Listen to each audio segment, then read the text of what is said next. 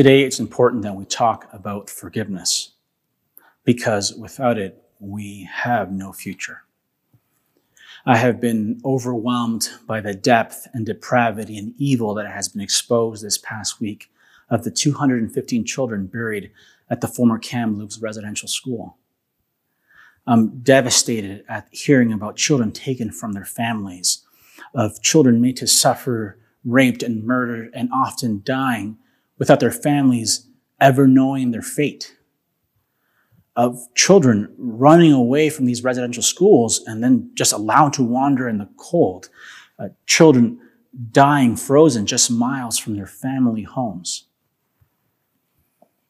You know, and as we hold all this, today we heard Jesus say in our gospel reading, Truly I tell you, people can be forgiven all their sins and every slander they utter. But whoever blasphemes against the Holy Spirit will never be forgiven.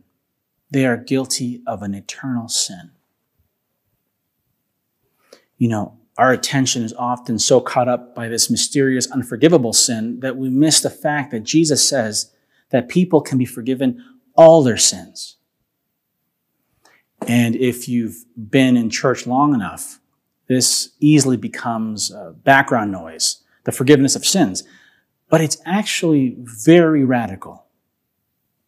Jesus is saying that all sins can be forgiven. So I, I, I want you to think about it the sins perpetrated by one of the most advanced militaries in the world against Palestinian families uh, forced from their homes because it's been decided they just don't belong. The sins perpetrated against these 215 children because it was decided that they, their families, their culture just don't belong. And the sins perpetrated against each of us. Because each of us has our own story of hurt, of suffering, a story that we might share with one or two closest to us, but to, too often, actually, we just take silently to our grave. It's easy to feel that whatever Jesus may have meant about this unforgivable sin, we can easily make a list of sins that should remain unforgivable. And you know what? Culturally, more and more we resent even the hint that forgiveness has a place as we seek justice for people made to suffer by those in power. You know, after nine African Americans were killed in Charleston, South Carolina, relatives of those murdered publicly declared forgiveness for the shooter. And in response to this public forgiveness, a Washington Post opinion piece was written by Dr. Stacey Patton, and it was titled, Black America Should Stop Forgiving White Racists. And she writes, and I quote, the parade of forgiveness is disconcerting to say the least. To her, expecting and even admiring the forgiveness of Black Americans, and I quote, is about protecting whiteness in America as a whole. When black forgiveness is the means for white atonement, it enables white denial about the harms that racist violence creates. So, to Dr. Patton, forgiveness is problematic and easily leads to further injustice. You know, her writing reveals the cultural moment we're in as we grapple with our problematic history you know, as our minds and our hearts process international examples of injustice in the Middle East and a horrifying injustice here at home, and as we parse out our own suffering and injustices in our own lives, we need to recognize that we do so within a cultural context that more and more refuses forgiveness as a viable response. You know, in the, in the wake of the Me Too movement, Danielle Berrin, who is a journalist focused on covering the Jewish community, she wrote an article titled, Should We Forgive the Men Who Assaulted Us? And she, she wrote this article for the New York Times. And she writes that although she was not ready to forgive her assailant, she held out uh, the possibility that if he truly repented and partnered his repentance by restitution made publicly as well as privately, she might be moved to forgiveness. No, as she wrote this, a lot of people were not feeling that. In fact, one responder uh, encapsulates our cultural moment so well. And this is what the responder writes, and I quote The notion that the victims of crime and oppression, of sexual assault, must forgive their oppressors piles more oppression and harshness on the victim. Insisting that she forgive plays into the sickness of patriarchal, misogynistic, male supremacist religions that blame women. Forgiveness is overrated. It heals neither the body or mind. Let the criminal ask his gods, if there be any, for forgiveness. Instead of talking about whether victims must forgive, we should be talking about tattooing the words rapist or sexual predator on the foreheads of the criminals. This would actually help make women and children safer. Why are we so anti forgiveness? Well, Dr. Keller, in a recent article on this very question, gives the insight that we have developed a shame and honor culture of victimhood. And our culture has regressed to a shame and honor culture, otherwise known as a cancel culture. And in this cultural moment, we're taught to see ourselves as individuals needing protection from societal structures with power who oppress us. And what he means is moral virtue is assigned to people not on the basis of the content of their character, only insofar as you're perceived to be oppressed by those in power. Now, in this new cultural hierarchy, uh, people are placed on top. The ones on top are those who are perceived as the most oppressed. And second in line are those who vocally defend the oppressed. Now, this defense is usually evidenced by launching online vitriol at the presumed oppressors and rushing to defend the putative victims. In other words, virtue signaling. And he points out that in this new culture, uh, honor and moral virtue is gained by, for example, people and companies who rush to defend those who the culture decides are now an oppressed community. Now, what is evident is that there is no room for forgiveness and reconciliation. Forgiveness is seen now as radically unjust and impractical, as silencing the ability of victims to gain honor and virtue as others rise to defend them. And yet, and yet every Sunday, together we say the Apostles' Creed. I believe in the forgiveness of sins. And we pray the Lord's Prayer. And forgive us our trespasses as we forgive those who trespass against us. And we pray this because we know that when Jesus commanded us to forgive in order to be forgiven, he wasn't giving us an idle suggestion the importance of forgiveness was shown by Jesus at the center of human history when he asked his Father to forgive those crucifying him. As C.S. Lewis puts it, no part of his teaching is clear and there are no exceptions to it. He doesn't say that we are to forgive other people's sins provided uh, they are not too frightful or provided there are extenuating circumstances or anything of that sort. We are to forgive them all, however spiteful, however mean, however often they are repeated. If we don't, we shall be forgiven none of our own. Forgiveness is hard. I know this personally, and I bet you do too. And although most of us didn't suffer war in the Middle East or residential school system, we fear a deep incompatibility with even suggesting that forgiveness play any part of this. There is a fear of sidestepping justice by rushing too fast to forgiveness and reconciliation. And you know what? I get that. That's legitimate.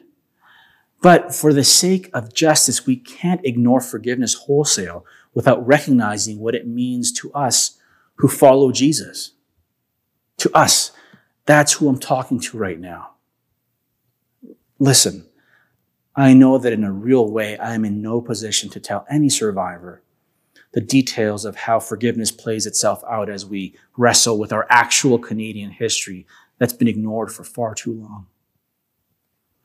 This message is not for Indigenous communities, but for those of us who are wrestling with our complicity in creating this lasting harm. You know what? Indigenous communities have their own faithful voices that we must attend to and learn from. But, church, hear me. We can't look at the cross of Jesus Christ and ignore the fact that the most innocent person in all history, Jesus, died forgiving his murderers. And this same innocent says to us, Whoever wants to be my disciple must deny themselves, take up their cross, and follow me. You know, years ago, I remember reading a short letter by Archbishop Desmond Tutu. And this past week, I returned his writings for help. And in this letter, he shared about his experiences in the amnesty process of the Truth and Reconciliation Commission appointed to deal with the gross human rights violations that happened in apartheid South Africa. And he shares this story, this true story of white South African uh, police officers taking a black man in their custody, shooting him behind the ear, and then setting him on fire. And while this was taking place, they were having a barbecue. They were throwing a party. And there were other horrifying true stories. And Desmond Tutu in this letter is wrestling with the question of forgiveness. And he notes that countless black South Africans who experienced intense and horrifying injustice, nevertheless, they came forward and forgave those who hurt them. And he says, and I quote, Many claim to be Christians. They say they follow the Jewish rabbi who, when he was crucified, said, Father, forgive them, for they know not what they do. This magnanimity, this nobility of spirit is quite breathtakingly unbelievable. I have often felt I should say, let us take off our shoes, because at this moment we are standing on holy ground. Our only hope is forgiveness. As Desmond Tutu points out, forgiveness is a liberating action. And he says that, and I quote, when we forgive the people who have harmed us, we liberate ourselves from the chains that bind us to our offender we don't hold their offenses against them. And they exert no control over our moods, our dispositions, or us. They have no further part in writing the story that we must tell ourselves. Forgiveness liberates us. We are free. Now, how is it that to Dr. Patton and the responders to Danielle Berrin's article, forgiveness is seen as unjust and impractical, and yet to Desmond Tutu, it's a liberating, uh, liberating action and full of freedom? How does that work? I mean, which side is right? Well, both. And here's what I mean. In our modern society, forgiveness is often understood like this. Someone says, Well, I'm sorry. And then the other person says, no worries, it's okay. And, and spending time carefully thinking this through, I realized something. This view of forgiveness, you know, I'm sorry, no, it's okay, which is actually very common, relies on the idea that we're all basically good people. And here's a problem. If we hold to the idea that we're basically good people, we think we're asking for forgiveness, but we're actually doing something quite different. We're asking to be excused. And that's a completely different thing. As C.S. Lewis points out, forgiveness says, Yes, you have done this thing, but I accept your apology. I will never hold it against you, and everything between us two will be exactly as it was before. But excusing says, I see that you couldn't help it or didn't mean it. You weren't really to blame. And his point is that if you're not to blame, then there's nothing to forgive. So excusing and forgiveness are opposites. But our modern culture is obsessed with giving blanket validations, insisting that no one is really wrong, all perspectives are okay. You know, live into your own truth. You're basically good people. And that sounds great until we face real suffering. Because you see, this perspective can't sustain forgiveness and insists on excusing in its place. And here's why this is deeply problematic. On this view, you will have serious blind spots. When, when you do wrong, you'll be blind to your need to repent in order to be forgiven. And instead, you'll tacitly or explicitly insist on being excused because, well, you know, I didn't mean it. I couldn't help it. Uh, I'm not really to blame. I'm basically a good person. You know, as Bishop Sid Black points out, there are folks who still deny the horrors of the residential school system that even took place. This is born from an inability to admit who we really are and instead seek to excuse ourselves at every turn. And so modern culture is right to reject forgiveness on these terms because this view definitely allows people to insist on being forgiven without actually being held accountable because well, they're basically good people. And yet, again, we're seeing how patently false this is. The 215 children are witnesses to the fact that we're not basically good people. Of, of all the niceties of the overly comfortable Western mind, this myth is the most egregious. What we heard in Genesis in today's reading is gospel truth that our actions against indigenous communities are a link in the chain of human suffering that goes back to the Garden of Eden when we, in Adam and Eve, cursed the world with our sin. That's why our world struggles with conflict. There are, there are nations at war. We visit genocide on those who should have been our family. I mean, even in our personal relationships, it's hard work to keep the peace and so easily for families to fall apart. This is why Jesus died on the cross for us. To heal what we broke and couldn't put back together. But if you insist that we're all basically good people, you cannot make sense of the cross. It will be a stumbling block for you, and you'll miss out on the power of God to heal the world you, you'll insist that indigenous com- communities simply forgive you and move on without the biblical understanding that for real forgiveness to begin to take place, you have to actually repent. You know, at best, our secular culture is able to recognize that evil is going on, but it can only deploy retributive justice as a solution to our problems. Politics of power, cancel culture, vengeance without hope of reconciliation.